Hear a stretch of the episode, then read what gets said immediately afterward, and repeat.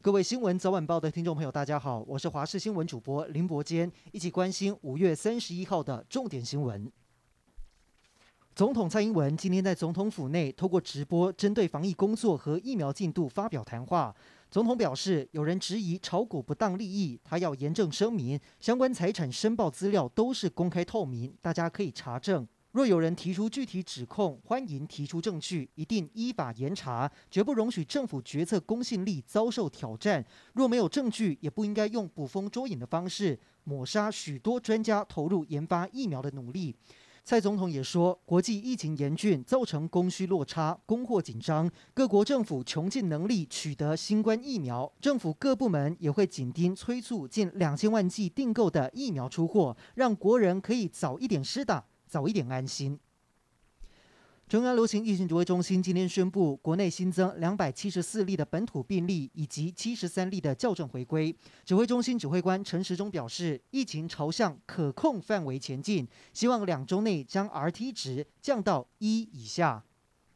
中央流行疫情指挥中心发言人庄人祥昨天证实，已经跟高端还有联雅签约，最多将各采购一千万剂的疫苗，总数至少达到两千万剂。不过，国内专家担心，国产疫苗只有通过二期试验就上市，有效性恐怕还不明确。其他国家虽然也没有完成三期，但至少都有到三期中收案都超过上万人才通过紧急授权，有效性和安全性相对有更多实证。不过，指挥官陈时中表示，各国二期临床试验收案都只有几百人，台湾国产疫苗二期收案就超过了三千八百人，已经是扩大试验，安全性不会有问题。更何况各国疫苗都是没有通过三期试验就紧急授权，不然对疫情根本缓不济急。